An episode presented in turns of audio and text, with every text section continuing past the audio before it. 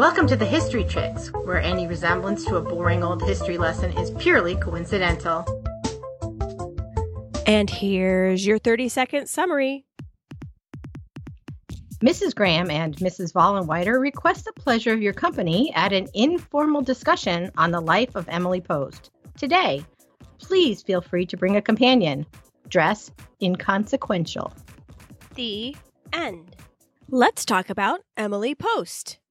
But first, let's drop her into history. In 1922, the first facsimile is sent over phone lines in Washington, D.C., and the first microfilm device was introduced. Speaking of technology, the BBC and many other stations around the world began commercial broadcasting. The International Astronomical Union adopted stellar classification system created by astronomer Ann Jump Cannon, and it's still being in use with some modifications. Insulin was first used to treat diabetes in humans, and the ice cream treat Eskimo pies were patented. In 1922, Ulysses by James Joyce and Reader's Digest were first published, as was a blue book that has taught generations proper behavior, written by U.S. socialite, novelist, journalist, decorator Emily Price Post. Etiquette in society, in business, in politics, and at home.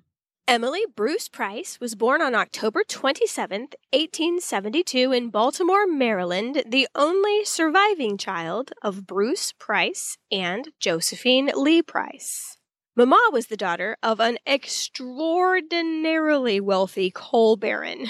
New money, you might say, um, but with ties going back to the Mayflower. So the money was new, the bloodline was as old as you could get in the United States. I know she was like nine times removed from the Mayflower. It was Priscilla and John Alden, for those of you who are Mayflower groupies, fans, aficionados. Aficionado. That's a much better word. um, Papa's family were, let's say, intellectuals for the most part. His own father was, in fact, one of President Abraham Lincoln's advisors.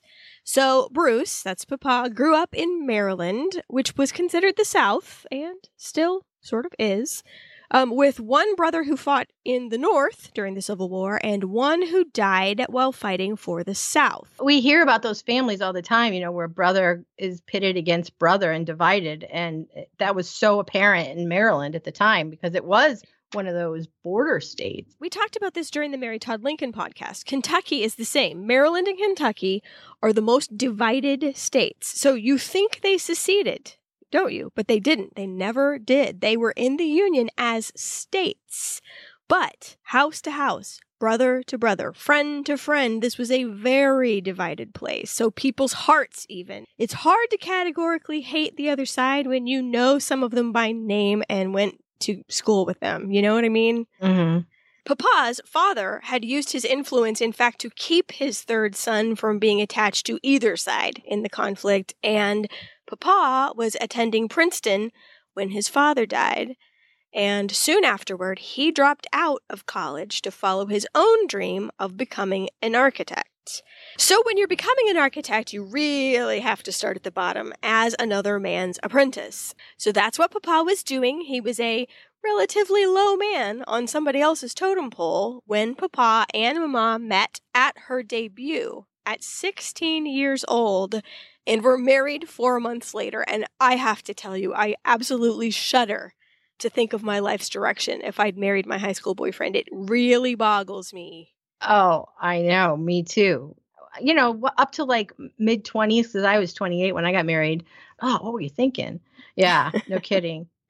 So you really choose your mate. This will come to bite us all later. You choose your mate on appearance and family. It's almost more like a business deal than it is true love, kind of. Hmm. So they set out for their honeymoon, the, the grand tour of Europe, classic, with her parents, Wah. and her younger brother. like, okay. Three weeks on an ocean liner across the ocean with your in laws required a lot of champagne and other assorted beverages, is what I'm saying about that. well, they traveled in style, though. They were on one of the newest Cunard boats, and, you know, it's nothing compared to the boats now. But in size and stuff, it was the biggest one out there. But even then, it wasn't big enough. Even modern cruise liners probably aren't big enough.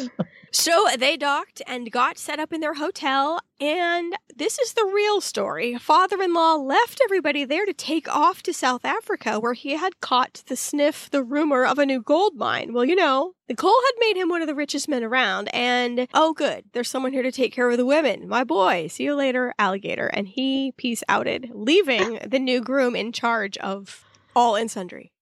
I know. Of course, the other story is that Bruce was the one that couldn't wait to bail ship just a year before he had gotten married as part of his own uh, self education. He had gone to Europe and traveled and looked at the architecture of Europe and studied it, but there were some places he didn't get to. So the fake story says that Bruce went off to investigate all these other places that he had missed, saying Toodalooskies to the Lee family, but it wasn't the case. Well, and I don't know. I mean, Emily Post herself always told that story that it was her own father that left on his own honeymoon, and it just seems like a super weird story. Like, what's the point of telling that story? I mean, you should know, and we will just see without having to tell you that she adored her father and really had not a lot of time for her mother until much later in her life. So, is that just a story showing how little he regarded his wife? I just don't understand the benefit of that story.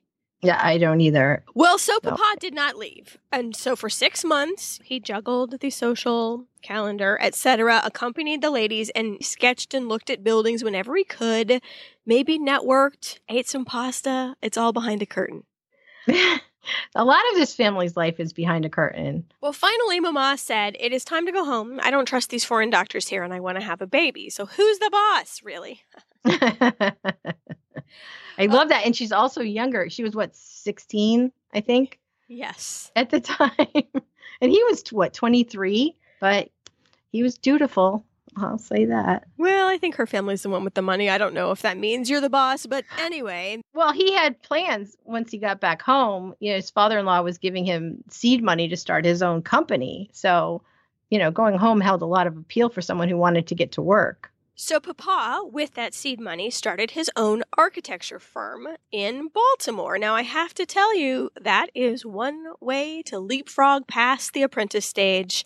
He designed and built some houses there, row houses, um, one of which he moved into with his wife, and they are still there. If anybody was going to make it as a self educated architect, which makes me really fearful now, because what do architects go to school for? Five years? At least yeah i mean there's so much science behind the whole thing and he just like went off and studied some drafters and you know looked at some buildings and but he was still a brilliant architect so they moved into one of them not the best one if you look at it number 10's way the best but they moved into number 14 so maybe we can provide you with pictures i mean You'll all agree. Number 10 is the best. Now, I'm not sure how good the neighborhood is. It's all been divided up into apartments now, anyway.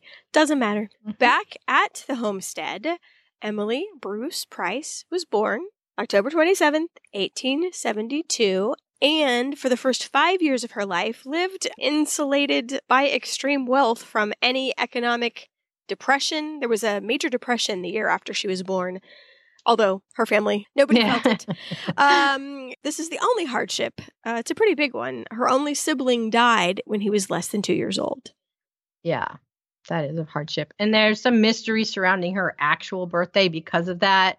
Um, but we are going by the one that's on her headstone. They had moved to Wilkes-Barre, Pennsylvania, where Papa was using, I have to say, nepotism to get building contracts that really his age and experience, I mean, you're not going to get that otherwise.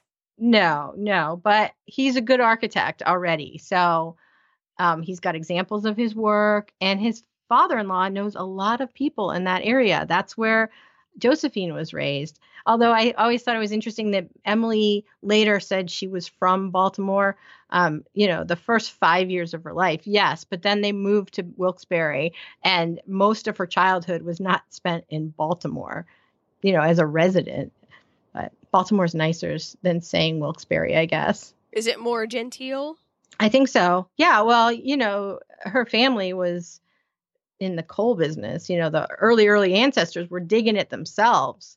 So they weren't like uh, polished and proper. They were actually, for the amount of money that they had, they lived fairly simply. Well, fairly.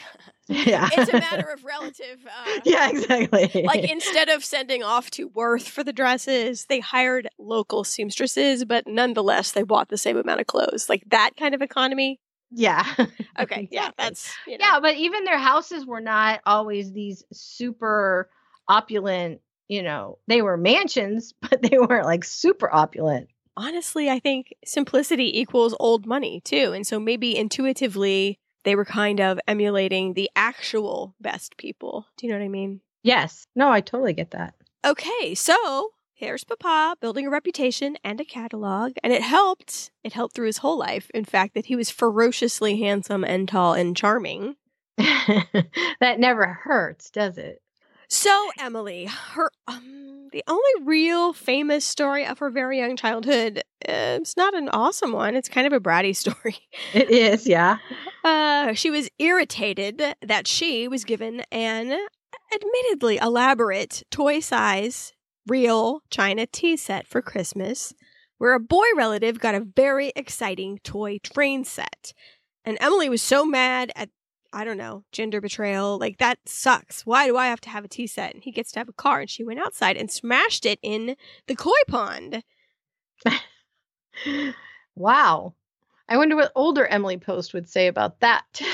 Well, I don't know. What are you going to do? Honestly, a tea set like that probably costs more than her nanny made all year.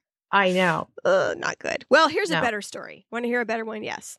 Sure. She'd hang around Papa when he was working at home, and he thought it was so freaking delightful that he got a little drafting table to scale. Of course, he's an architect, and tools made to scale, of course, made just for her, and let her, quote, work with him when he was working at home, which I thought was very, very adorable. That was. And you know what I liked about the family too is that at this point Bruce is getting commissions like everywhere. You know, if if the, he has to go build some houses in Bar Harbor, Maine, which was a very Tony resort area at the time, the family would follow him. So that was kind of nice, I thought. Well, and not only did the family follow, he literally took little Emily on site to client meetings as his assistant. I mean, Mhm. can you just see her with a little clipboard? Here's the thing clients might have thought it was weird. What are you going to say? Like under your breath to your friend here at work, do you know who his father in law is? Yeah. like you're not going to say anything, even though it's supremely eccentric to have a five, six, seven year old girl at your client meeting. But hmm. well, let's assume she was well behaved. yes. at the very least. And she was interested and she adored the man. So he doted on her and she just followed him happily. Very sweet. And she picked up so much. She had a real talent, I think, for art and practical drawings that Mhm. Papa saw. Well, so Papa was missing the big leagues over in NYC and he decided to move there. And so did Grandma and Grandpa, curiously, to the same building.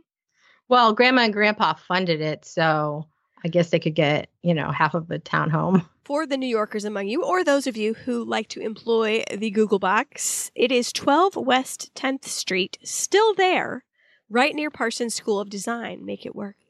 So, do you want to hear today's prices for this? oh, building? yeah. Lay it Uh, on me. Oh gosh. Okay, so there's four units in that building now, and this is super cheap for New York. It seems like thirteen thousand dollars a month rent. Yeah. Oh my God! Unit two sold for almost six million dollars a couple years ago. Oh yeah, yeah, yeah. Okay, so this is the level, and it you know was probably proportionate back then too Oh, yeah. affordability yeah. wise. Oh. So Papa's taking names, making buildings and money. Mama's operating in the highest level of society. I'm going to put it this way. Remember episode eight when we talked about Mrs. Vanderbilt's famous society ball that shook up old money and new money and NYC, the most desired invitation in the city of New York, the one where you would literally hide behind your sofa for the whole day rather than let someone know you hadn't been invited.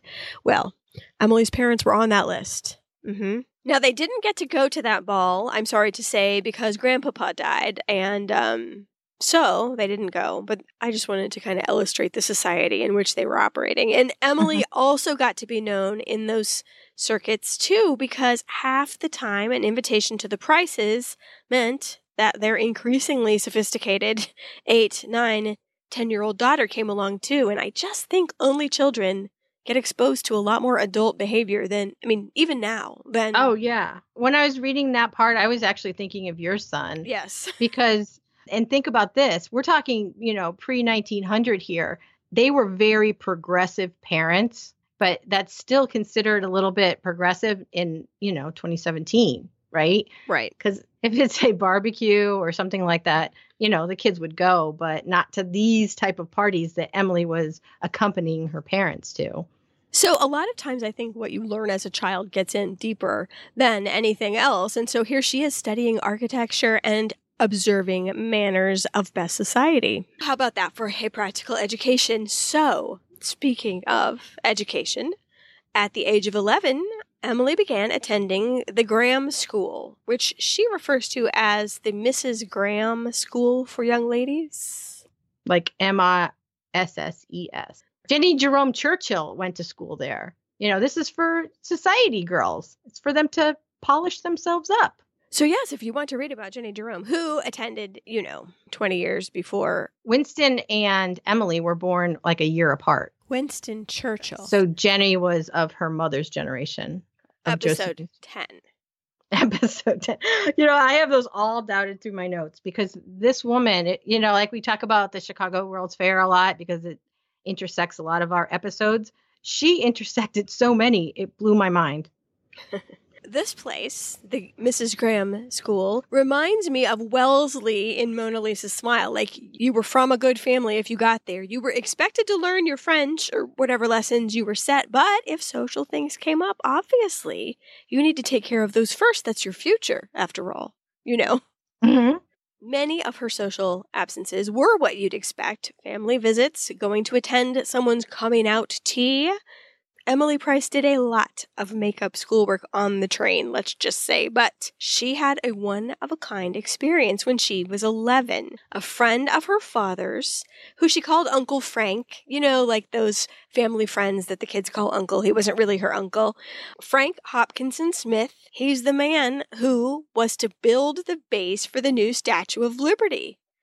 And he adored Emily as much as she did him. So guess who else got to go along on those, you know, canvassing trips? She'd like put her out in his tugboat and check out the base as it was being built. And she was like the princess. That was her playhouse, was the base of the Statue of Liberty while it was being built remember that the next time you go visit the Statue of Liberty and imagine just this little kid just running around with a bow in her hair and playing princess. The statue itself, in pieces, particularly the hand with the torch, had been on display in New York in a park for five or six years. So the statue just didn't have a place to sit. And it was due to the efforts of lots and lots of very small donations and a few society ladies and men um, providing large donations that finally got the base built. It was super embarrassing to have this giant present and you didn't have anywhere to put it. yeah, especially one so impressive. There's plenty of pictures of the disembodied hand sitting in a park. We'll have to give you a picture of that. It's a pretty interesting little uh, little field trip to take. And I think at the time you could just trot around in the torch too. I've been in the crown. I didn't the the torch was closed. No, I mean the while first... I was sitting on the ground. Oh, I see. Yeah. So Papa, sadly, told her over and over and over during her formative years that it was just too bad she hadn't been a boy or she could have followed him into the business. Ugh, that killed me. I mean, for a progressive parent to say that. And at the time, as she got older, women were starting to become architects, but Bruce probably didn't know any of them yet. So that's all he knew. It's like, it's a thing for men. Sorry. Also, compounding this problem, Mama and her peer group hated what they called blue stockings. Women's rights activists, I mean, so tacky to insist on things and be loud. We have everything we need. Why do we have to rock the boat? Mm hmm. Yeah. This is the women's sphere we are occupying it quite nicely. And of course, you know what? Those women were insulated from the harsher realities of female life, I suppose. Oh, yeah. And later on, some of them would start to peel off as leaders of the movement. But at this particular time, it was like, oh no, that's not our type, dear. Well, and how many times have we said during the course of this podcast that it is a papa's encouragement that his Mhm. daughter could accomplish whatever it was? It's it's a crucial element, and we didn't have that support. Quite the opposite. It was this all was a placeholder until she dropped into her proper place as a wife and mother and society matron, and Emily just wasn't a rebellious or determined personality. Not yet. She wasn't. Although throwing those teacups into the koi pond might have been a little indicator. Maybe that was before she was crushed, because I think she was only four. Yeah, yeah. Oh, I see. So, what are we doing? We're vacationing in Newport. Of course, we are at our relatives' houses. We're becoming the absolute belle of the neighborhood in an exclusive neighborhood called Tuxedo Park during everyone else's awkward years. I mean, how do I describe Tuxedo Park? It's, you know, Newport in the forest, I guess. well, it's about 45 miles north of New York City, and his I think it was his cousin, Pierre Lorillard, and Bruce went up one day on a train before there was even a train stop, hopped off the train while it was moving, grabbed a ride on a passing farmer's cart, and went and looked at, at Pierre's property. And this acreage that he had had three lakes on it, and it was a hunter's paradise. And his one of his girlfriends had suggested that it would make a great place for the society people of New York to escape to on the weekends, kind of a Disneyland ish. That's of course not her term.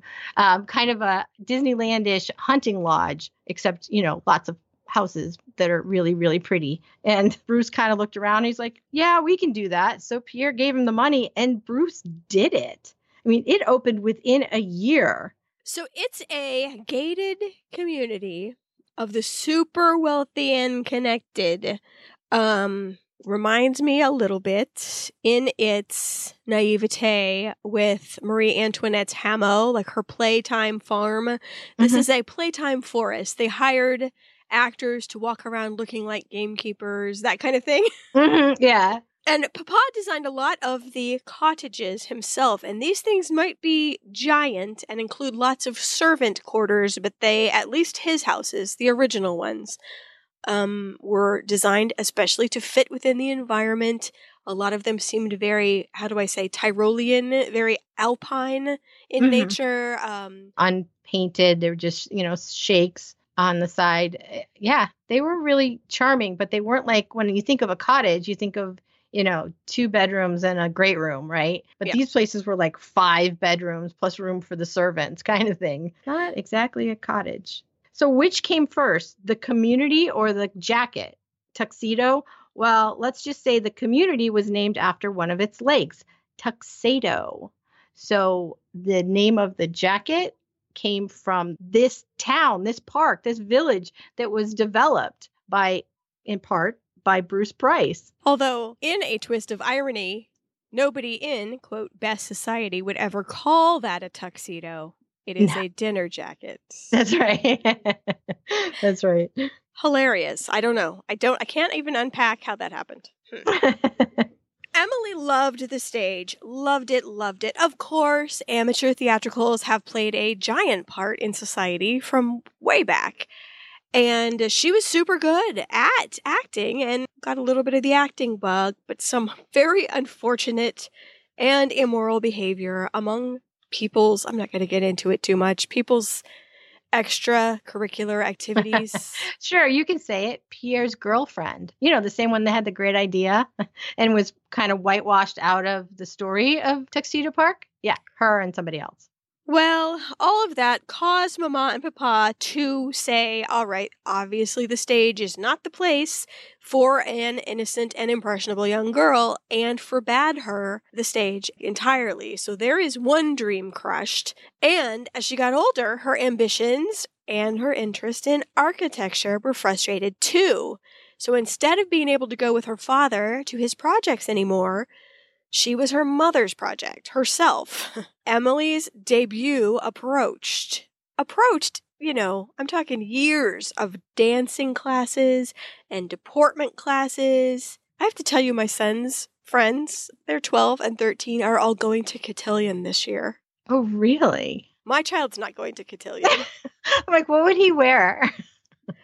I don't know. I just think that's very interesting. So maybe we are um, best people adjacent. I don't know. Maybe, Maybe, we just chose the right summer camp. But anyway, um, so um, wardrobe consultations and fittings. There's proper women's work for the Gilded Age her peer group thought, right? That uh, occupied her whole day. Well, she was very good at it. She designed her dresses and then, you know, they sent the designs off to, you know, someone to make it. Also, at this time, as if to burnish her image, she inherited a large fortune from a cousin of her father's. So now she's even more eligible. Seems kind of gross, really. I know, right? But she's beautiful. She's tall, actually, and dark hair, very fair skin. Um, she stands very straight, which seems kind of not what I don't know. She seemed to me like a little rebellious. So I'm wondering why that, you know, posture thing stuck.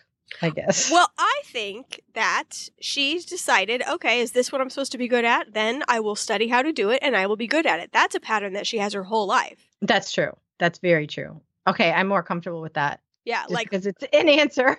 yeah, are these the rules? Then done. Check. She loved a list of things to check off. This girl. Oh, Emily wrote down everything. You know, just what she wore, how it was received. Um, you know, what trims she might have added to a dress. She wrote down what she did. You know, blow by blows of the day, and just like bullet point form, not like you know not sentences or anything, but just how the day went and observations that she had. And she always maintained that she didn't keep a diary. Don't you dare call these books that I'm writing my daily minutia and journals. I don't know. what do you call it then? A bullet journal.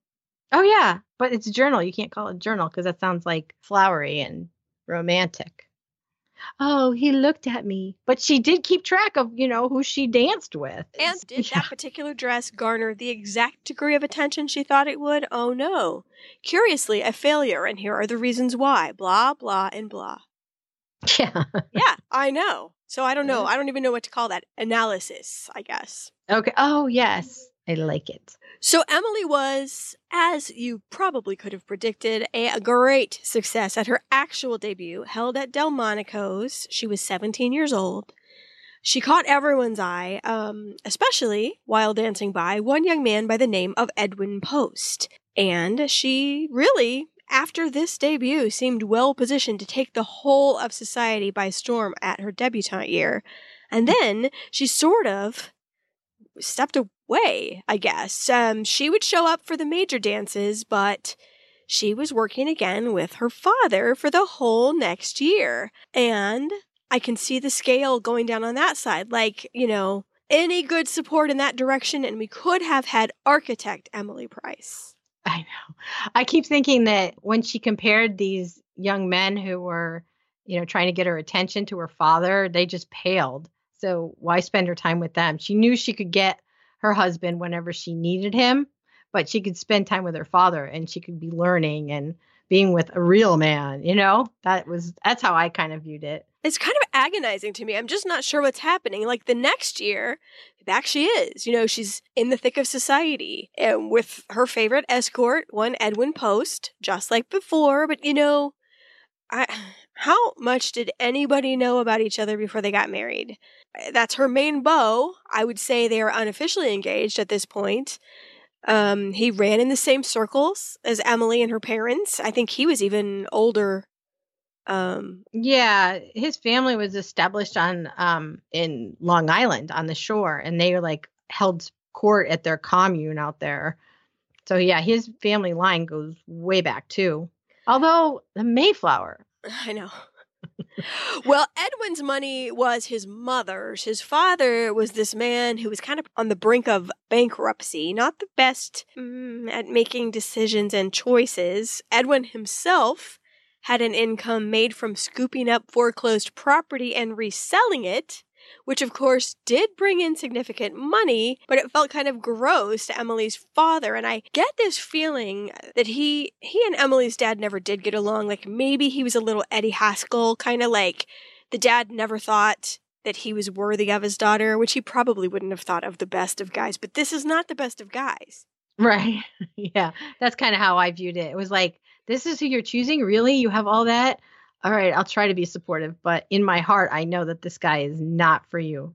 But well, he yeah. was blonde and handsome and charming, and Emily felt that she was in love, I guess, and she got engaged to Edwin Post in the spring of 1891 when she was 18. So, the goal of all upper class women of her set had been achieved, right? And you can just cross it off.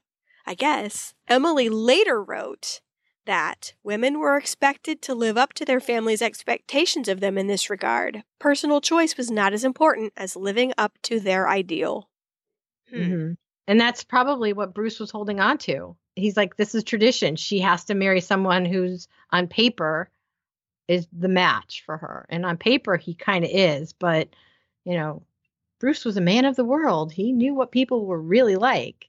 Well, the train was leaving that station, I will tell you. Even though the yeah. bride and groom really had nothing in common, even though Papa and Emily's new mother in law practically had steam coming out of their ears every time they met. I know from the first meeting. Did you look up any pictures of her? I'll try to get some that I can that I can post. She looked mean. she reminds me of Alva Vanderbilt. Yeah. Pugnacious. P- okay. Sure, let's go with that word. 22 year old Edwin Post and 19 year old Emily Bruce Price were married in Tuxedo Park on June 1st of 1892, since May was considered unlucky for some reason. Yeah. And they were married outside. Um, it was a heat wave. It was like 90 degrees. They got married by the lake. She's in this gown that she had designed herself, and they sent the designs away to Worth's of Paris. And it came in just a couple days before the wedding. Um, but it was so many layers of fabric that it got ruined because she was just sweating so much in it. But you had to appear calm and cool, right? Can you imagine trying to do that at your wedding? You're just dying of heat. You just want to go sit naked in a nice, you know, a tub of ice water. I have a feeling, based on the fashions of the day, that you really spent all of almost every day wishing you could take your corset off. nope. This is probably a good time to take a break. And when we come back, we'll find out what life is like for Mrs. Emily Post.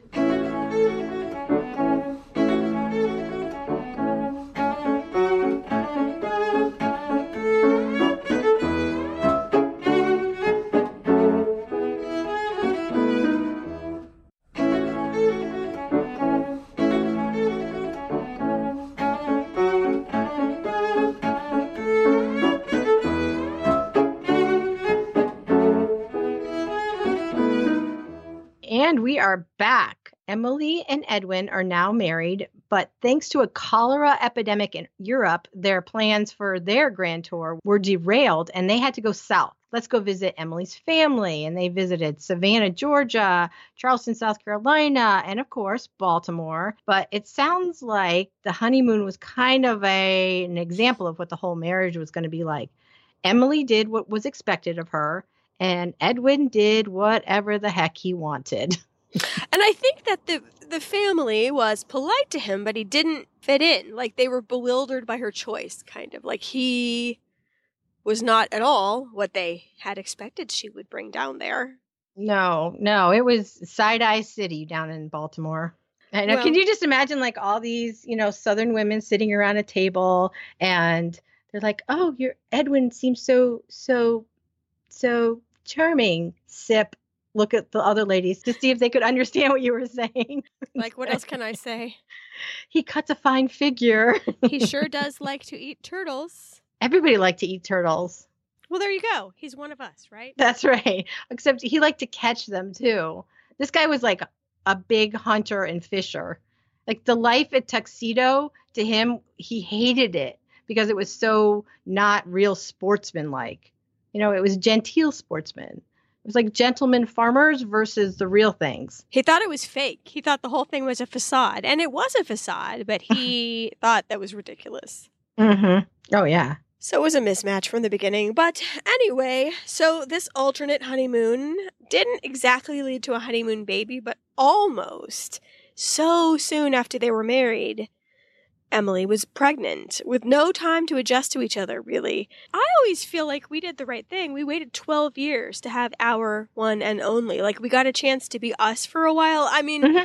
it can work no matter what, but I just think so many times that had we had a baby within a year of getting married, we would not be the same. We would not have had a chance to cement us before we had to become something else. Yeah, we waited five years. But yeah, no, I totally agree with you because you had a time to establish yourself as a couple. They could have used that time. Well, they sure didn't have it. And I really do think in Emily's case, it might have helped because I think what Edwin wanted was a delightful, entertaining trophy wife. I mean, she.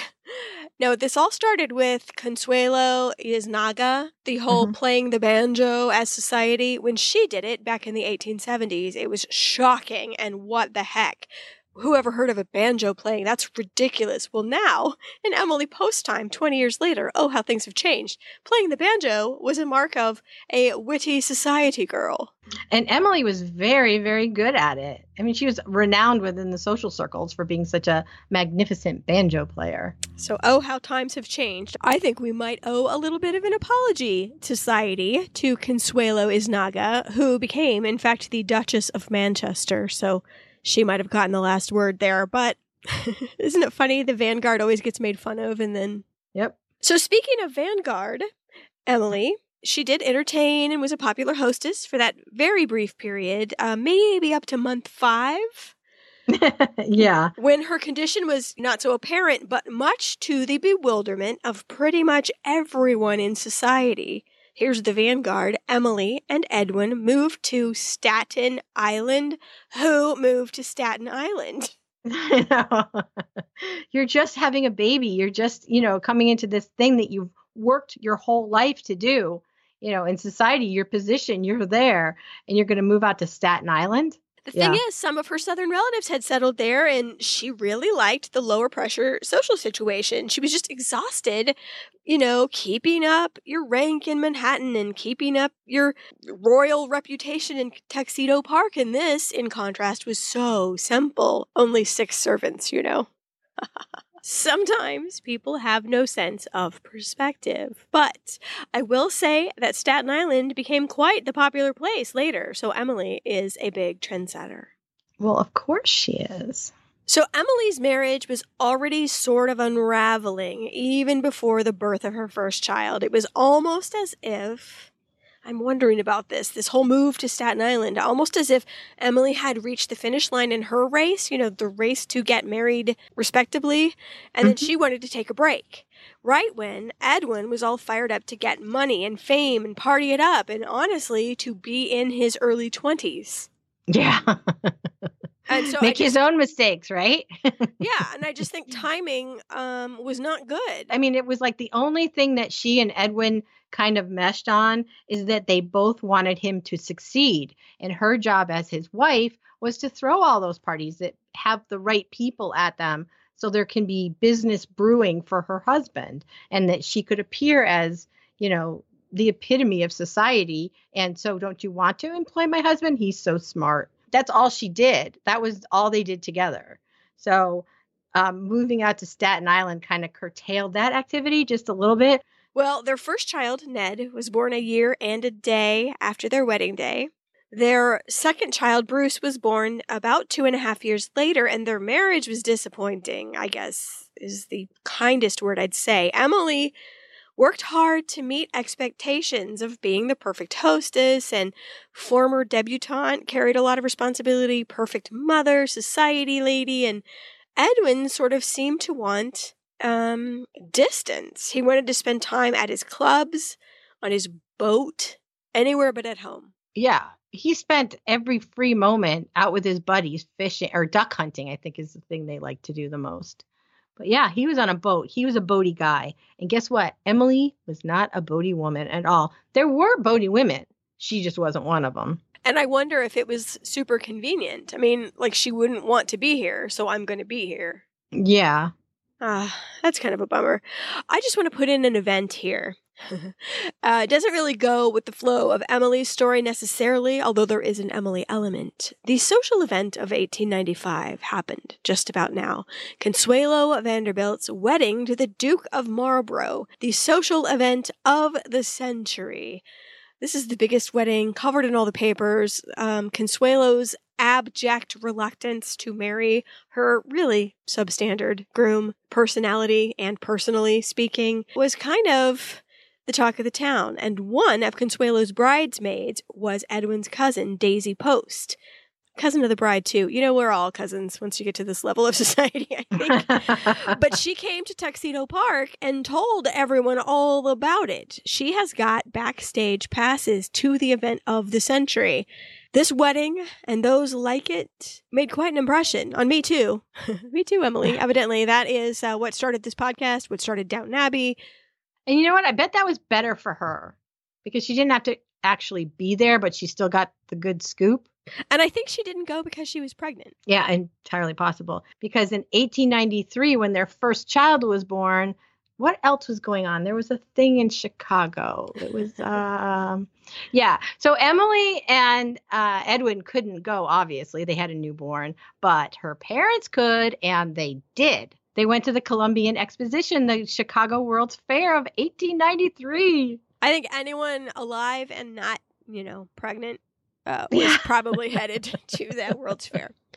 I think so too. The family moved back to Manhattan. Uh, it was time. A house that is now a Goodwill store on the ground floor. How the mighty have fallen. I know. I looked that up. I'm like, is that real? Yep. As the years passed, the couple really did lead completely separate lives. I mean, they'd meet to host dinners or make an appearance at an event, but really had so little in common. Edwin would never, ever, never, ever match up to Emily's ideal man, someone like her father, it has to be said, who she idolized, you know, creative and charming and hardworking and appreciative of her and respectful of her intelligence. He's never going to be that and he's never going to change. And there were rumors of, quote, actresses of financial speculation, dubious business practices. None of the news was good. I will tell you, don't get me wrong, Emily was not sitting home. She'd been somebody with a capital S before she was even married, and her circle of women friends was bigger than ever. She went to Mark Twain's 70th birthday party. I love that. Emily even traveled to Europe without her husband. She went with a friend, and her friend's, I have to say, boyfriend. I can't really figure out what it is. It's like I think he was her fiance at the time. I think they were engaged, but Emily was the chaperone. Okay. I bet she was very effective at turning a blind eye because these are grown women at this time, but whatever. So Emily wrote a lot of letters back to her parents that described everything and everyone she was seeing, and they kept them and they read them over and over and read them to their friends. And she was having quite an adventure, but it all kind of came to a halt when she got a telegram from her mother in law. Edwin was very sick. So Emily rushed back as fast as she could from Europe. And the bottom line was he wasn't sick. He just wanted to, quote, surprise Emily with his new 129 foot schooner.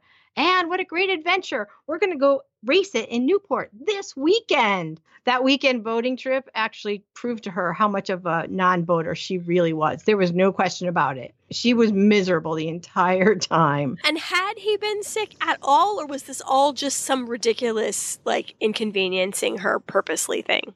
Yeah, he started to get like jealous that she was doing things that he would not approve of, which he was probably doing himself. So, um, yeah, no, it was all a ruse. Dirtbag. Hmm Well, the real man in her life, her father, and old Uncle Frank, he of the base of the Statue of Liberty, encouraged Emily to publish those letters that she had written back as a book. And even Mama, not the most supportive of her daughter's writing endeavors, frankly, even Mama swore those letters are better than this ridiculous bestseller she'd been trying to slog through. They're way better than this book that's actually been published, so you might as well, kind of. And so, unfortunately, against the backdrop of her father's battle with terminal stomach cancer, which is the downside of this period, Emily worked against the clock, you might even say, to turn those letters into her first novel. She wanted to please her father. She wanted him to be proud of her. But Papa died before he could read it. And Emily was really, really rocked at her hero's death. And of course, her husband was really no comfort at all. No, not at all. And you know, we think of Bruce, he was only 57, which to us doesn't seem all that old, but in these pictures, he looks like a grandpa, which is what he was, but kind of shocking to me that he was that young. I'm still going to call it young because I'm way too close to that number. no, it is. It is very young. A year after her papa died, Flight of a Moth came out, and it was sort of autobiographical. Uh, although in the book, funnily, the early married husband drops dead in the fictional work. Is that wishful thinking? I don't know. Anyway, um, I think this is the one where she said it would be best for a woman to be born a widow because widows are the freest of the female sex or something. Well, um, anyway, it sold really reasonably well for a first novel, and Emily was on her way. She started to work on her second one. But Edwin was starting to let the side down, as they say. So there's no more polite fiction for him. He stopped showing up at social events with her, which is really beyond the pale. You got to keep up appearances, right? Even if everybody knows you have the actresses and the mistresses, as long as you guys keep the united front, nobody's going to say anything. But he was no longer doing that. He wasted her money, her money, in fact, on an increasingly sketchy business deal or two, and more and more openly flaunted his affairs. You know, there was talk, but not in front of Emily. Who knew the score, I guess? You know, ugh, humiliating. As a twist, he did have to sell his sailboat. He was doing so poorly business wise. So, ha. The universe has spoken. That's right. And that, it wasn't a huge chunk of time here either. He only had that boat that he had been dreaming about his whole life for a very short period of time. Well, everything blew up. Emily was 32 when her husband was involved in a blackmail scandal involving a gossip newspaper called Town Topics, who threatened to publish an article which included the words about him keeping an apartment in Stamford, Connecticut, where he, quote, entertained a fair charmer who favored white shoes with red heels and patent leather toes. Hmm. Those sound like it was you? No. it was not me. Rather than pay $500 to keep his affair out of the paper, he informed his wife that he was going to set up a sting operation with the police and shut this action down. And the resulting drama got plastered all over the other papers, the respectable papers. Oh, it was so humiliating for Emily. She had to fake standing by her man. There was a criminal trial. She had to hear all the ugly stuff. And she had to sit there supporting her husband, saying, you know, he was doing this for society. He was making society better. I wonder what it cost her. I do. Oh, bad timing. Her second book came out right now, and it was another kind of homage to her own marriage, in fact, as she wished it would have been. It's so awkward. I know. Here's the only silver lining here. Yes, divorce was scandalous, but you know what? How much more scandalous could this thing get than what she'd just been through? So you might as well, you know? And so Emily yeah. and Edwin divorced um, nominally over yet another actress who had been tracked in her movements. Uh, they were divorced in 1906. It was done. Yeah. And it wasn't really done as quickly as it could have been. There was some changes in the laws at that time and the US government was trying to make a universal divorce law, so they needed to look at examples of what was happening in states. So they were trying to collect up all these sealed divorce documents and go through all the information in them and find out you know what was happening in these marriages that they crumbled and so one of their friends who was an attorney was like you might want to hold off unless you want that information out somewhere where you don't know where it is. So they had to wait almost a year for that to get resolved before they could proceed with their divorce. And as a side note, her lawyer was an old friend, in fact, the man she'd been dancing with when she met Edwin Post, an old friend of the family named Phoenix Ingraham, who always thought she was his ideal woman and always kind of in the back of his mind wanted to pursue Emily, never really was secure enough to do it and lost out because she friend zoned him from the beginning. Yeah, it did even that that original story, you know, about them dancing when she spotted Edwin spotting her. Um, it might not be true because Phoenix was younger. He was like four years younger than she was. Right. There's yeah, so there's a little, you know, cloud of mystery over whether that was the guy she was dancing with or not. But that's one she claimed. So, you know, it might be one of those situations of family lore merging with fact and getting a little blurry. And also wanting to put a guy named Phoenix into your story. as many times as possible. so I love it. I love it. So Emily's free at last, free at last. And so she wrote some more novels. Uh, the first one out of the gate was this ah, what's the word? Cockamamie is the word I'm going to use. It's this mystical one about the occult called Woven in the Tapestry. Just say no. Just say no. No, Don't- no. Um, one I do like called The Title Market, sort of based on really the same stories that started this podcast. Sort Mhm. of stories like Consuelo Vanderbilt's, many of which ended up more happily than Consuelo's. Um, Emily Post knew these women, that's the thing, or at least their relatives and friends personally, so imagine that. Yeah, and she had the uh, perspective of a woman who was that kind of person and then did get married, not to royalty, but to an American, and what happened to that marriage. So she was kind of looking at it through the eyes of a divorcee, but she still came out at the end. It was kind of like, you know, if you're going to marry for titles, you know, if you're going to trade cash for class, know what you're getting into. If you get into it with your eyes open and you're ready for all of the realities of it, then do it. Otherwise, you know, marry an American, but there's pros and cons to both. So she was being very fair, I thought. Yeah. And this was her best selling uh, novel, actually, The Title Market. Well, she had a lucrative sideline writing short pieces about these marriages for a magazine called Everybody's Magazine, and she had a good sideline making scale models of buildings for her father's architect friends. I know. This was like this side gig. Then she couldn't have been doing that unless she had followed him around all those years. Well, she was independent and she was Mhm. creative and she was happy. I think this period of her life was surprisingly rewarding. It's almost like she's one of those lions that got let out of the circus cage and she's feeling grass under her feet for the first time. Uh huh. Yeah. She isn't doing what is expected of her. She's, you know, making her own plans So, yeah, very exciting. So Mama died suddenly in a horrible car accident that I am not even going to describe. I was trying to write it like in my notes to make it as nice as possible. But let's just go with the wheel of their car went off the road and then the car did too. Emily was left secure financially, but bereft really as to family.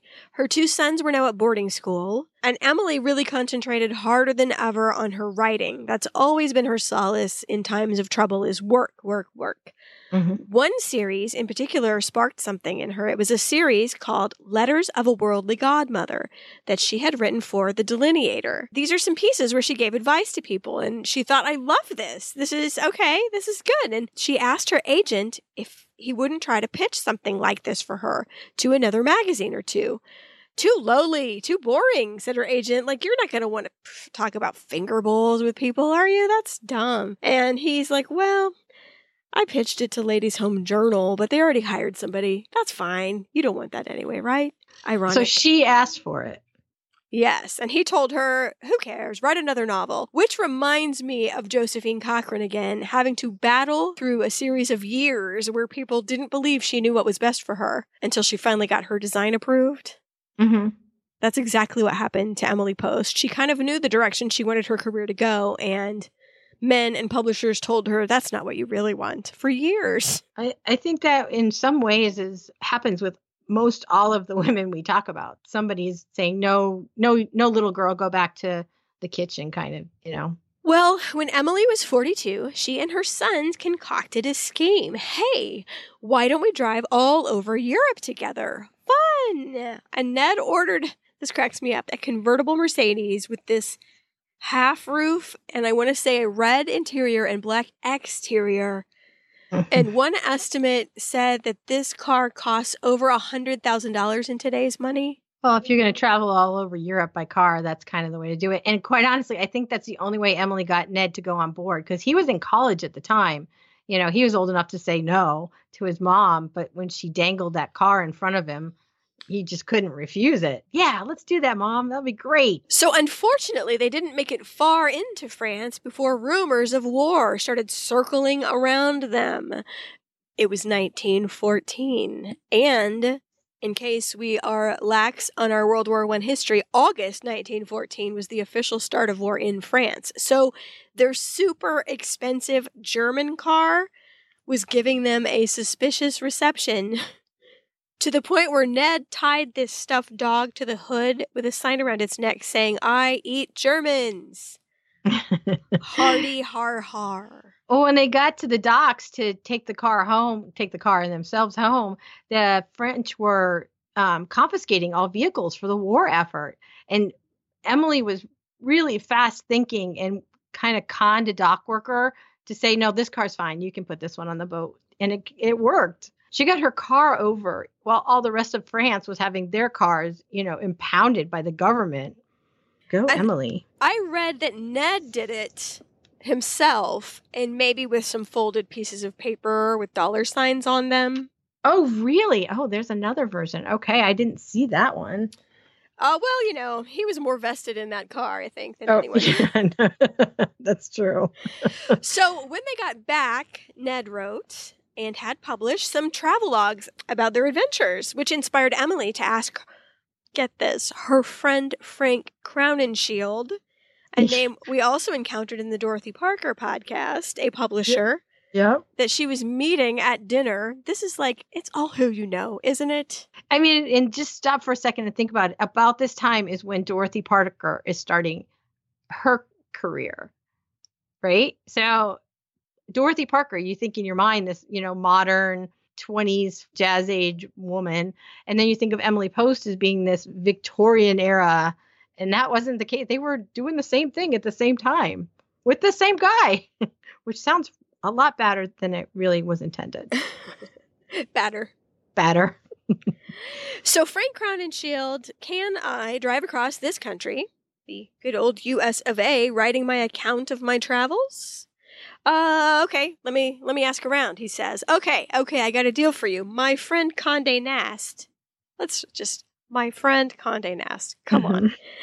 uh, has a little magazine called Colliers, and he wants you to go ahead and visit the two World's Fairs in California from New York. Mm-hmm. You, you have your assignment. And she and Ned and her cousin, her cousin-in-law, Alice Post. Right. I liked how she didn't ever talk to Edwin ever again, but she kept some of his relatives. You know, in the divorce, she got a couple of them, including Alice. That's funny.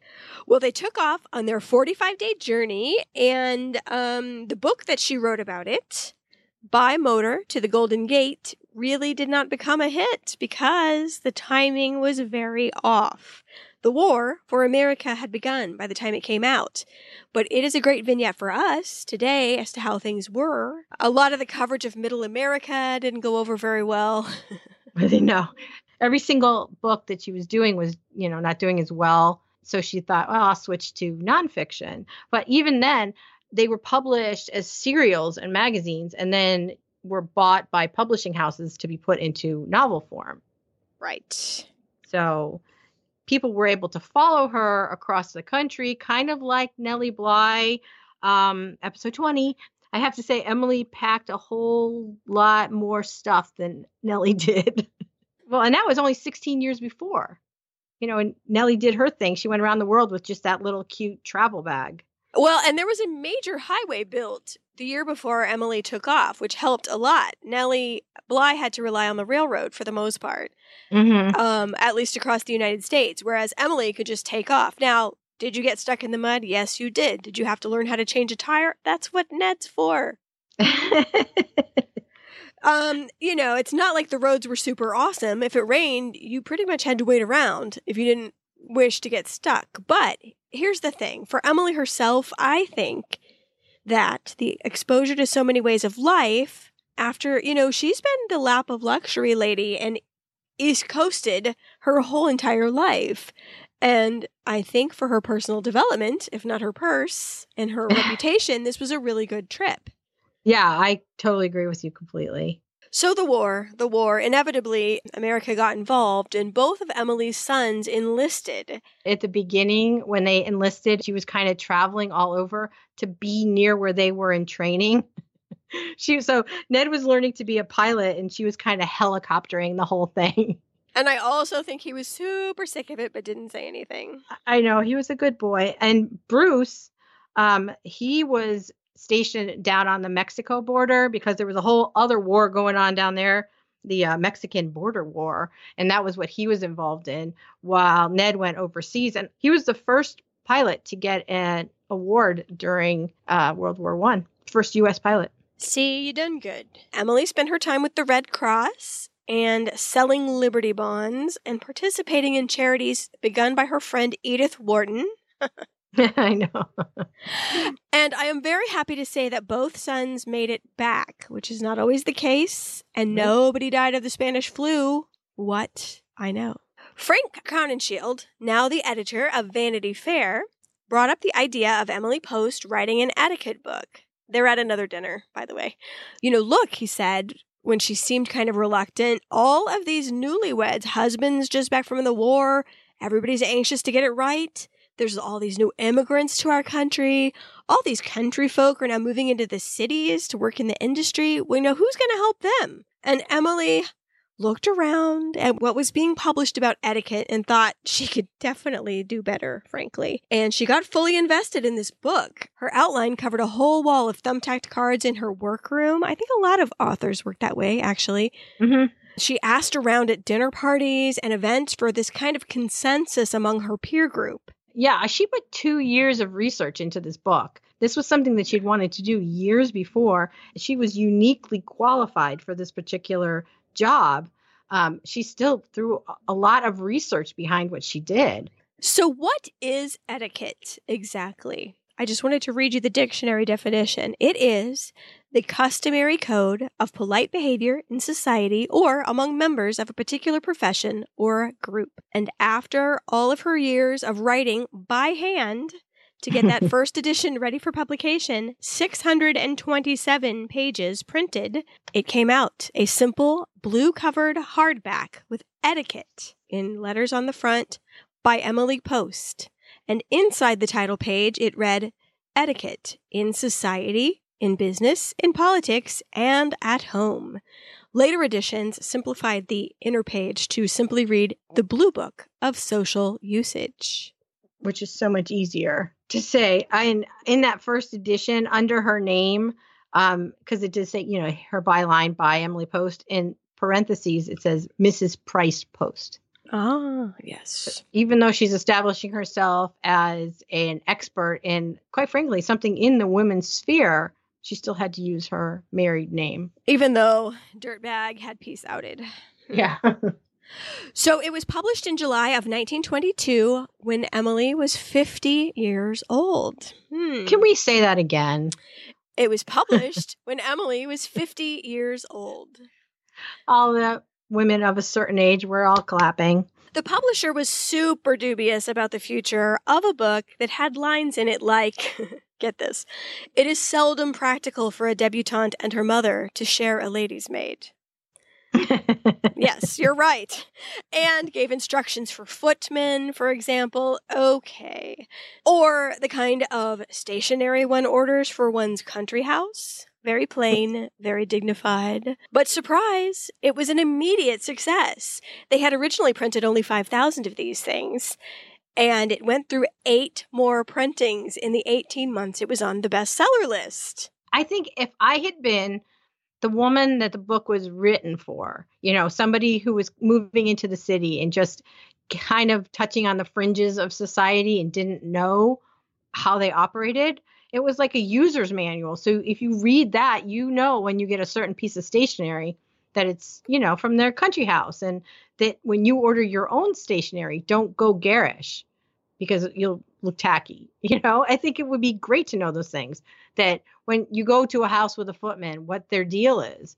Even though you don't have one yourself, just to know how they operate and you know the customs within that home i wonder if it was bought as an aspirational thing i think this was really aimed although i don't think emily post realized this yet toward the aspirational classes so for maybe the same reason we watched downton abbey mm-hmm. to see how the other half lives why somebody might take a tour of uh, an estate like newport or the breakers how does it go around there and how can i incorporate pieces of this into my my life, you know.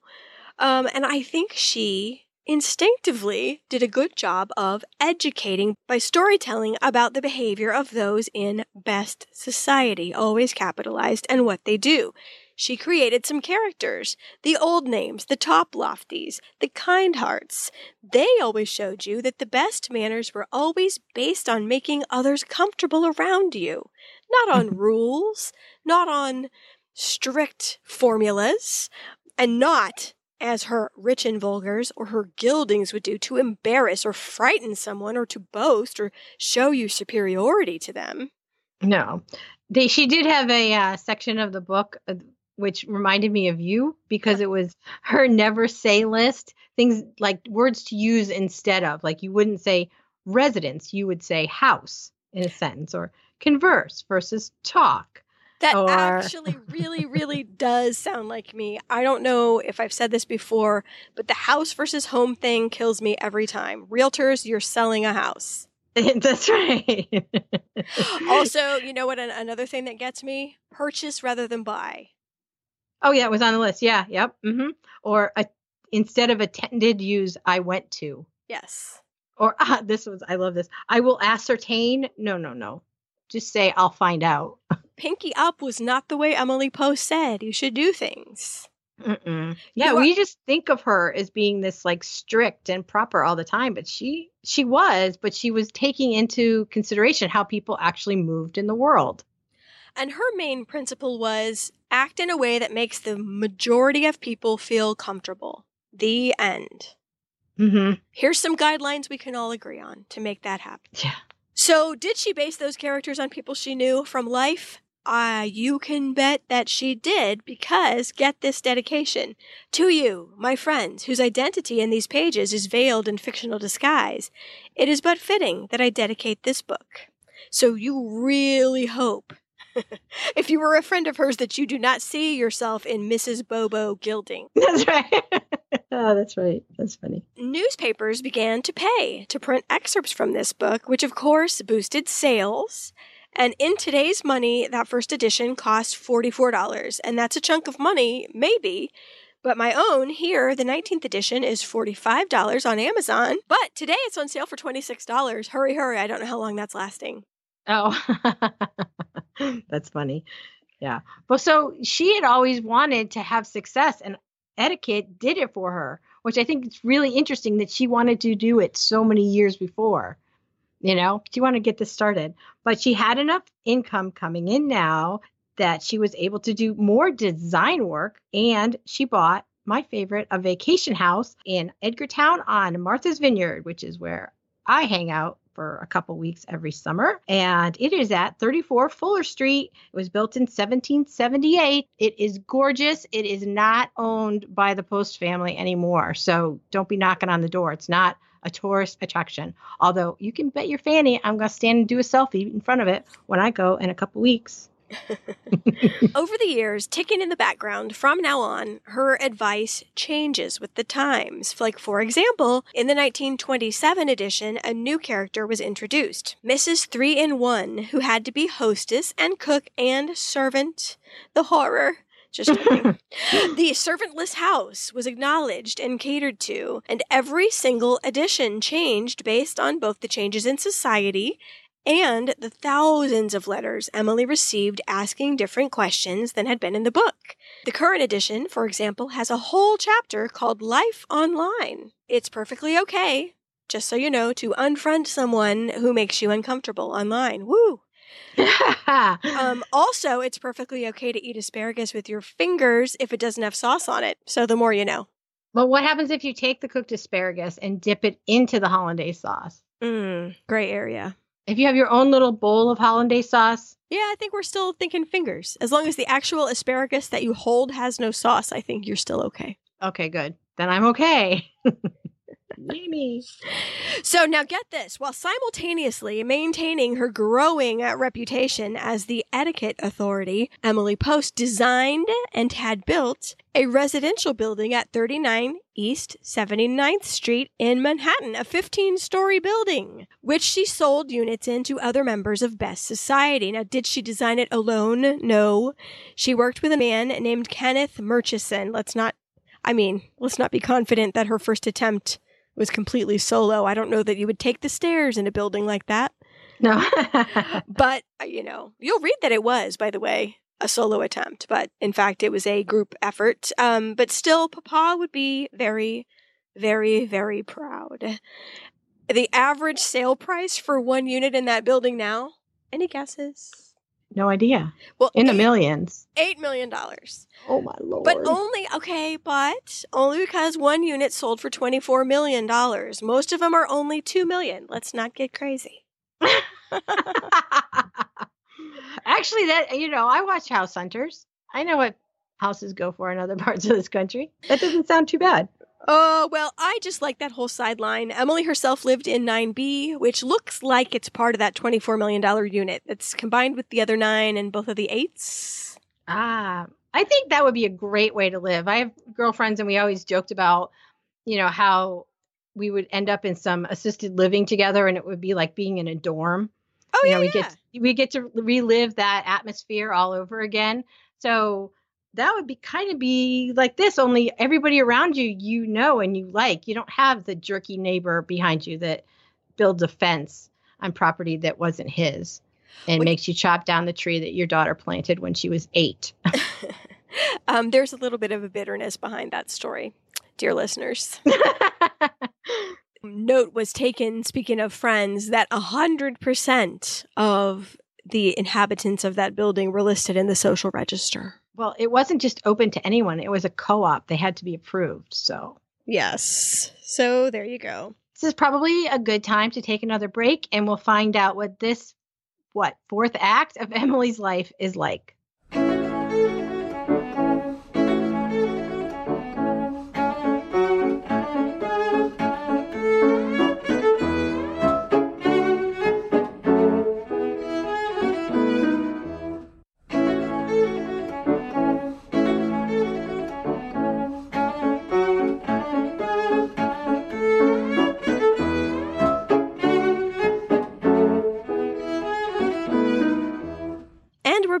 Back. To the work of Emily Post. She had found time to write another novel. This one, called Parade, was about, let's call it, selling your soul for a position in society. But different than all of her other books, it was marketed as, quote, by the author of Etiquette. Her name, Emily Post, was beginning to mean the concept etiquette itself, as in, that's not very Emily Post. the way band aids are band aids and Kleenex is Kleenex. And in England, a biro is an ink pen, although not in the United States, curiously. Hmm. So she began writing a Q&A column for McCall's magazine about this very subject. Now here is some bad news, some very bad news. Bruce, her younger son, died of a ruptured appendix when Emily was 55 years old. He had just been helping her rehab that house in Martha's Vineyard, and they were so enthusiastically working on it. And when he died, she started flapping loose a little, and I certainly don't blame her. And round the clock work kind of became her salvation.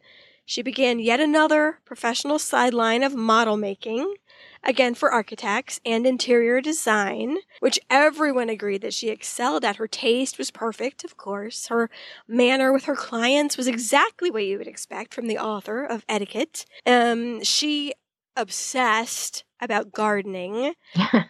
And I, I, I kind of love that because it's so easy to do.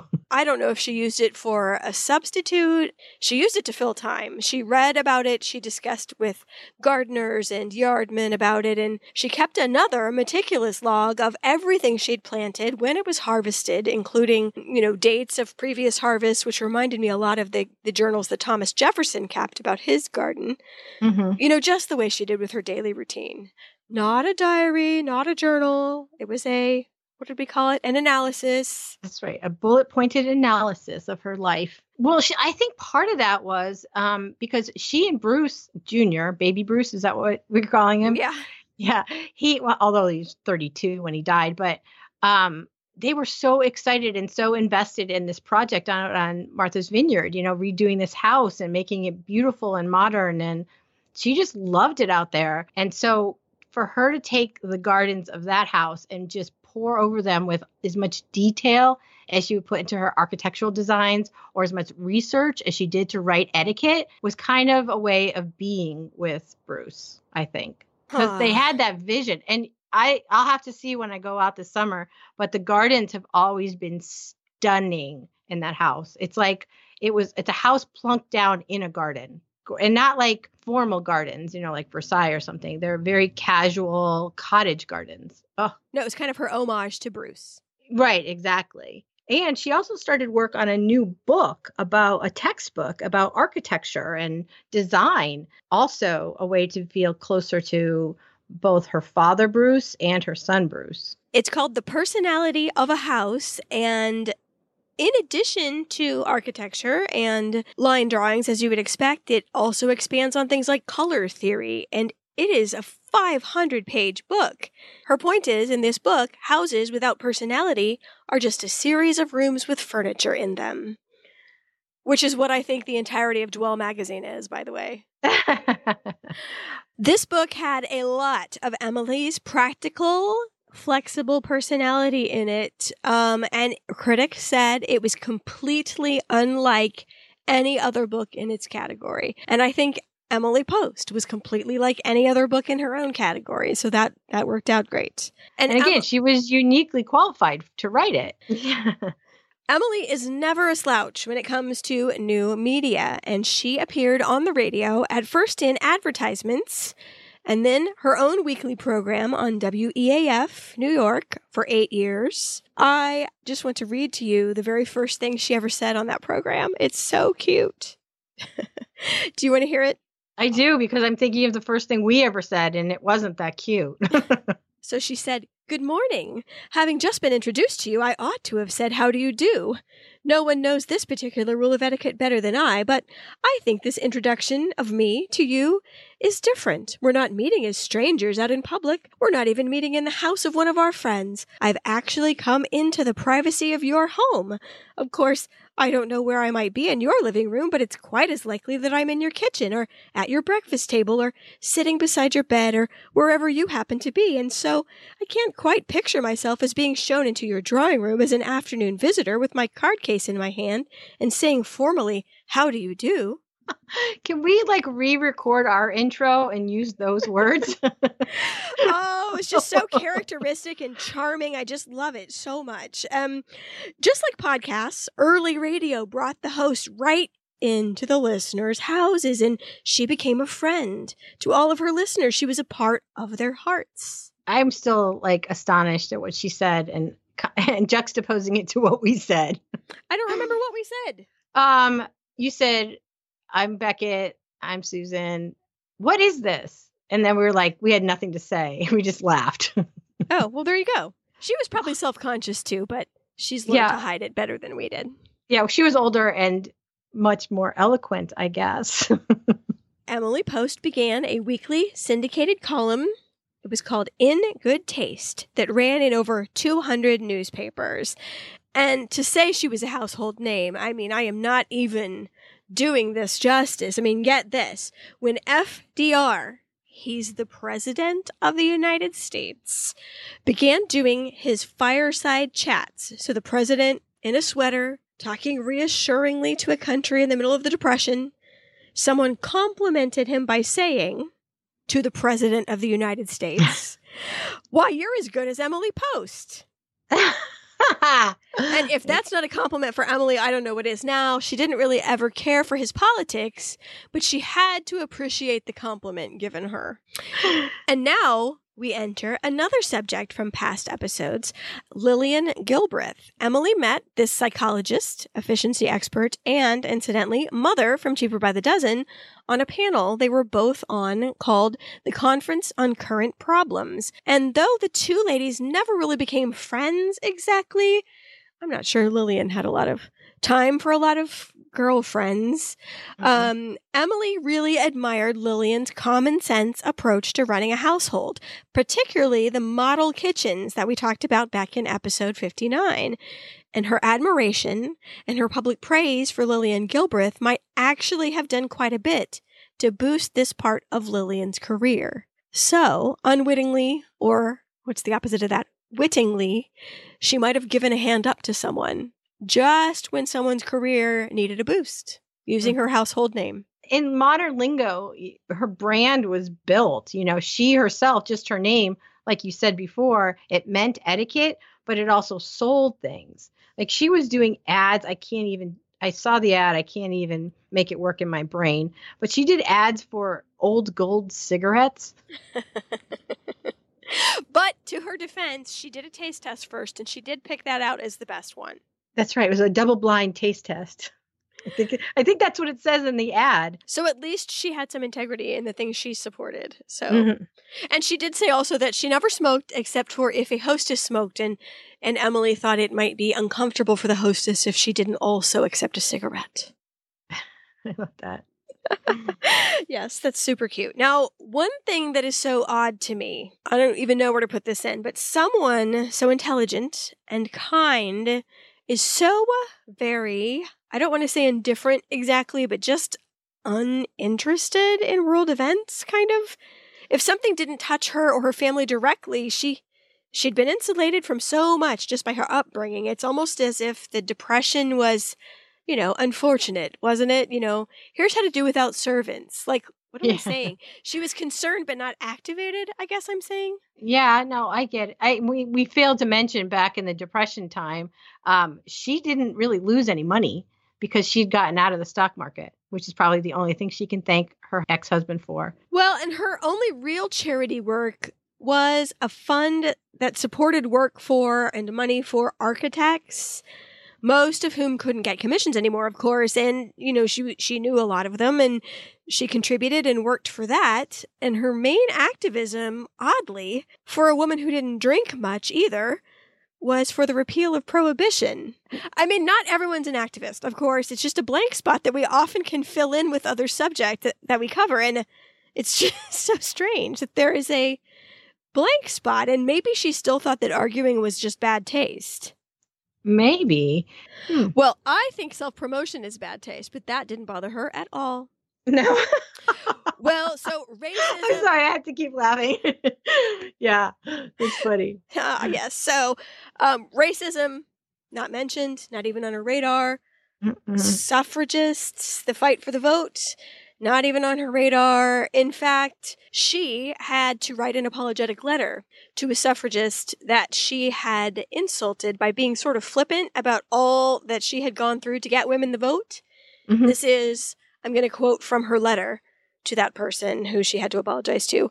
Having had no interference with my own liberties, the right to earn a living, to keep what I earned, to have entire guardianship over my children, and to get extraordinary credit for efforts that would have been nothing for a man, left me sitting in the situation of having everything pleasant brought to me on a silver platter. And then she said I was very unaware of other points of view. Hmm. So, anyway, here's one thing. Here's a comedic thing. One world affair she was really into. When the British king, Edward VIII, abdicated due to his love of Wallis Simpson, she was asked by people, so how, now that he's not the king, how do we address him and Mrs. Simpson? And she said, well, of course. You address Edward by saying, Your Royal Highness. And you address Wallis Simpson by saying, You. and everyone ate that up with a spoon and a spoonful of sugar. I um part of me wants to cover her, but part of me doesn't want to have to be sympathetic to her. It might be a good exercise. Historically, it worked out best that he abdicated. Agreed um yeah but no i mean at the time sure i yeah i mean part of me is like yes you have to understand people and part of me is like no i just want to keep hating her we're talking about Wall- wallis simpson here of all the things to take a position on i guess she was asked directly and so she gave her answer hmm well, incomplete cataract surgery left her with poor vision. It was bad. She had double cataracts and needed four operations. And it wasn't like LASIK surgery now where you can go home that day and you know, resume your normal activities within a day. Like she was in bed and weighted down so she wouldn't move for months. That's horrible. Does it detach your retina or something if you move around? Um, I think that was what it was because they had weights on each side of her head, so she would move her head so it would stay still while she healed. Eesh. I know. Super uncomfortable, and you don't even have a podcast to listen to. So Emily relied now on a dictaphone named Susie. we always name machines. A secretary named Yvonne, a companion named Hilda to get her work done, and her calendar was fuller than mine will ever be, which reminds me so much of my own parents. Oh, yes. Oh my goodness. You look and they have to when can we come down for our weekend? Oh, this. Oh, no, I have this meeting. Oh, this. No, oh, we're away for this conference. Oh, no, your father's agreed to play this gig for so and so. Well, and then there's a big pause. Dude, I will book six months ahead next time. That's and they're retired, yeah. Yeah. What? No. I mean, I don't know. I mean, yeah. I mean, from their careers. I don't know. I don't think they've ever had a period where there was anything blank in a calendar. Unless they just bought it and are bringing it home and unwrapping it from the store. Um, okay, speaking of parents, how about this? Grandma, as she was now, spent almost every Sunday with her grandson Bill. She was such a good and involved grandmother where she hadn't been a very involved parent. You know, no, she hadn't. But I part of that is, you know, she sent the kids off to Pomfret, you know, as soon as they could go to boarding school, because that was what people did then of her class, right? But they also had these great adventures. They did Europe and they did vacations together. Um, so yeah, she wasn't that involved, like I think we consider involved, or like she was with Bill. But I think for the times and for her her class, I thought she did a pretty good job. Well, and I guess she did take them to the weirdly named Babylon community to swim mm-hmm. with their paternal grandparents. Right. Or she had to see the mother in law again. Her mother in law was a piece of work. Yeah. Let's just leave it at that. Based on her experiences with Bill and um, maybe a little back to her own children, what she herself considered to be her favorite book of hers. Children are people. I know, radical. How about that for a concept? The um, basic premise of this is patience and tolerance and common sense will get you far. Um, I think I remember one line where she wrote something like If the child is just lying there doing nothing, feel free to set them on a task suitable for the family. But if they're engaged in something, in their own work, it is just as rude to interrupt a child as it would be to interrupt a grown adult. Wow. To have them do something for you, and you should just do it yourself rather than interrupt them. Respect for children mm-hmm. leads to respect from children, mm-hmm. is her main. I think that's common sense. That's good. Hmm. Now, World War II arrived, and the main activity that Emily engaged in during this particular war was revamping her book with a wartime supplement, where she covered such things as hitchhiking. Yes, because with gas rationing being what it is, people were encouraged to hitchhike. Impromptu carpooling is what it was viewed as. Mm-hmm. So she covered the safest way for a lady to hitchhike, what activity was permissible at a USO dance, how to repair things rather than buying new. That is very useful. How to react when you see a wounded soldier on the street. What to do when your loved one comes home sad or altered mentally and, critically, I think, the proper treatment of defeated enemies. Mm. I mean, these mm. were not frivolous endeavors. Mm-mm. No, not at all. And she she did that with it, like you said, her newspaper column, but her radio scripts too. She was keeping it current for the times. She was addressing the things that people had questions on.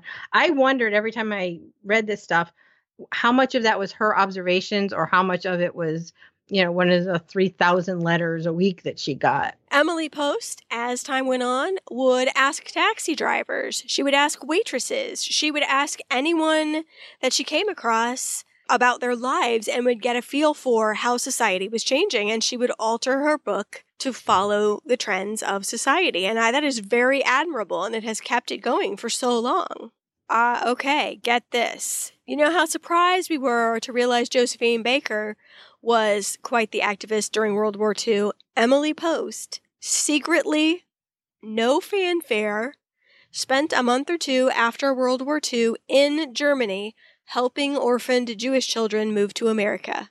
No word even to her own family. I don't know where this came from, but she changed so many lives just from this one trip. Yeah.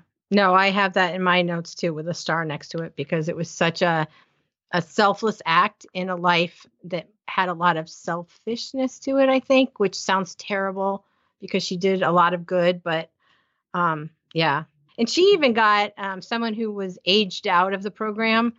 Uh, she got him over because she befriended him. Well, she used her connections to get him fake documents. Mm-hmm.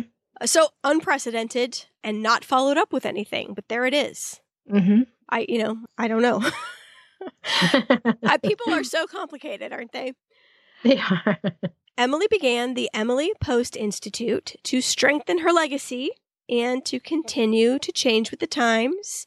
Um, it was a place where problems of, quote, gracious living came to be studied. Yeah, she was in her 70s. And I think part of it was motivated by her realization that she wasn't going to be around forever. And that if she wanted her life's work to be maintained at the level which she would expect of herself, she needed to turn it over to family. So she worked with Ned on the Emily Post Institute and founded it. And um, in short order, she kind of handed over the reins to him. He was kind of controlling, you know, all the employees and the messages that got out.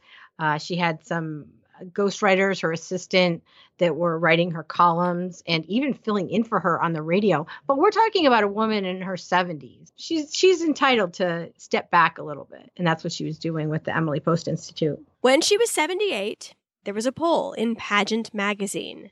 300 women journalists were asked to rank the most powerful women in the world.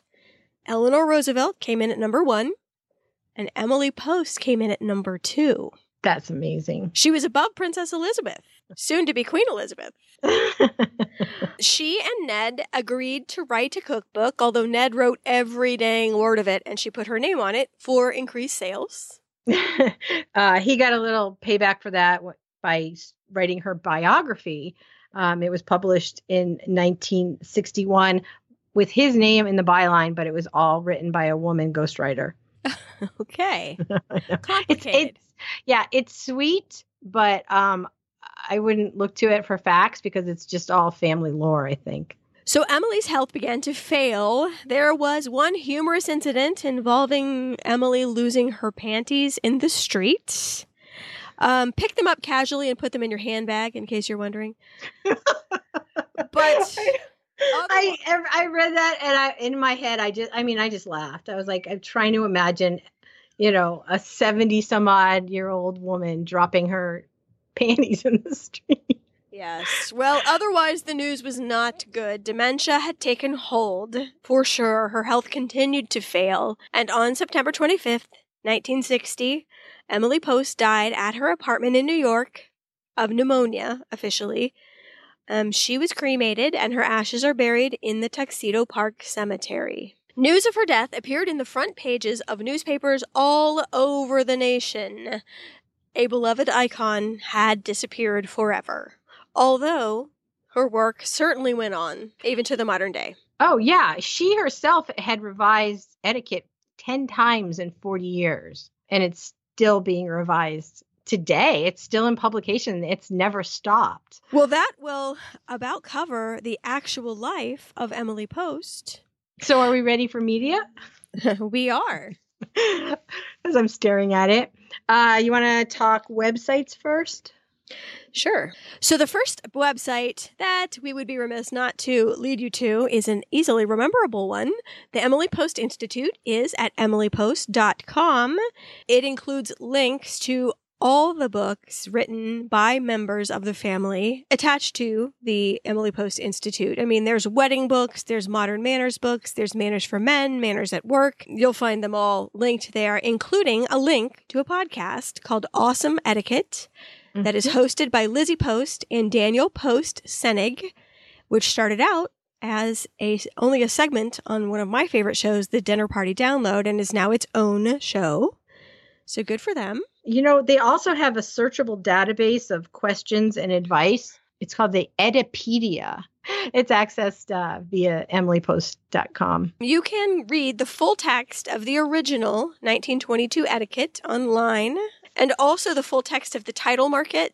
Those are the mm-hmm. two that I looked. I'm sure you can find all the other novels too. Those are just the two that I read online. Oh, that's funny. Those are the only two. I no, I'm sorry. And truly, Emily Post, which was a which was a biography written by quote Edwin in 1961. That's online too. Oh, okay, see that I had as a book, so I didn't have it as a as a reading online. There's a description and a little travel log about modern Tuxedo Park that I can link you to. I fell into a rabbit hole with Tuxedo Park a lot of the pages that I dropped on the floor were filled with Tuxedo Park stories. Oh, because it's kind of a neat little commune. I mean, it's like um, a country unto itself up there. Um, there is a YouTube video called Table Manners from 1947, which is voiced by Emily herself, and it was recorded in her garden and on Martha's Vineyard. It's quite lovely, where she's giving some advice on table manners and how to eat soup. how do you eat soup? You take the spoon and you move it away from you to get it, and then you bring it back to your mouth. And if you have to get the last drops in the bowl because it's so good, you can tilt your bowl forward away from you and do it the same way. Okay. Which All is right. how I actually eat soup because that's how my mother told me proper ladies ate soup. Uh, you know what? I didn't look up the one thing that I am very, very strict about. I didn't even look. I'm going to have to search, or somebody can search for me, the 1922 edition to see if my grandma was right that ladies never let the backs of their selves touch the backs of a chair. Oh, you didn't look it up? I didn't. Oh, maybe that's in the Etipedia. Well, I'm too old to change now, so I do it even in the car. Do you really? Yeah. You must have like abs of steel. Yes, that's one way to do it, I suppose. Yeah, you have a pretty flat tummy. Also, I found a list of etiquette books of times gone by that I oh. thought was interesting. I bought a few at um, like half price books and the thrift store and, and this and that, but they just didn't seem too relevant. But I can provide links to the, this list. Then you can kind of go out and um, look for them yourselves. The older ones have to tell you not to spit your tobacco on ladies' dresses. So that's the level with which we begin back in the early to mid 1800s. So we have come a long way. Oh, definitely. Now we need to know how to write an email properly. Yes. Um, you know what? I think by motor to the Golden Gate, the travel log that she did with her son mm-hmm. and her cousin-in-law, um, I think that's online too because I read it and I don't think I have the actual book. They actually re-published uh, it in 2004 because the timing was better. I think, and I sold. think that's how I um, read it. I think my library had gotten a hold of one of those newer copies. Oh, oh, okay. Yeah, I think I read it online. Um, that's all I have for websites. I have lots of. Uh, Emily had written a how to behave even though you're a debutante. Um, how to behave as a motorist. I'll just mm. put some links to those graphics on Pinterest. Oh, okay. And I have um, some articles that I read online about just related things. I'm not going to cover all of them right now, but they'll be on the show notes too. And then the main book, other than Ned's 1961 book that we had to really rely on, is Emily Post by Laura Claridge. Yeah. But I mean, this thing is huge. This is almost as big as uh, etiquette, I think, because I'm picking it up off the ground. Um, and I'm realizing how heavy this book was. And if you get through this book without reading the footnotes, you're missing a lot of information. And the footnotes are not on the foot. I guess they would be end notes. They provide a lot of information that didn't seem to fit, you know, in the prose. This actually could be one of my favorite biographies I've read. She does such a good job of tying it to the times. You know, she'll talk about you know Elizabeth Cady Stanton and Marie Curie was in there too, just to kind of put them into history, kind of like we do at the beginning. Mm-hmm. So I might buy this book. I was super impressed. I read some bad biographies, including one for this show that I'm not even going to talk about. Um, so this one was really good. But we can't forget the most famous of all. Thanks a lot, Emily Post, written by it. Jennifer LaRue Huget and illustrated by Alexandra Boiger. I'm going to go French with that pronunciation. Um, such a cute children's book. It, this is, you know, when you have those showers, those baby showers where they ask you to bring a book, this is a good one to send because it's colorful and it's a good, cute story. I loved it. The basic premise is that the mother has gone downtown and bought this book, and she is going to impose these rules on the household. And the little kids keep the refrain is, Thanks a lot, Emily Post. and so every time they said that, my little son would be like, Thanks a lot, Emily Post. and all of those characters, the kindlies, the top lofties, and everybody were ghost like figures that only the children could see in the house. Yes. It's, it's so adorable. so cute. I love it. Yeah. That's another buy one I, if you have a kid, I think. Okay. And let me leave you with a quote from Emily Post herself. She thought that etiquette was not simply a series of rules. Etiquette is the science of living. It embraces everything. It is the code of sportsmanship and of honor. It is ethics. And Emily Post made it accessible to everyone. Thanks for listening. Bye. You can get in touch with us on Facebook or Instagram or over on Twitter, where we are the History Chicks with an X, which is a long story. Our Pinterest boards are updated nearly daily, much to my shame. And yes, we all want to see your vacation photos. Ideally, they'd have some connection to history, but pretty scenery is always welcome too. Over on Instagram, just use the hashtag HistoryChicksFieldTrip, and we'll all be able to see them.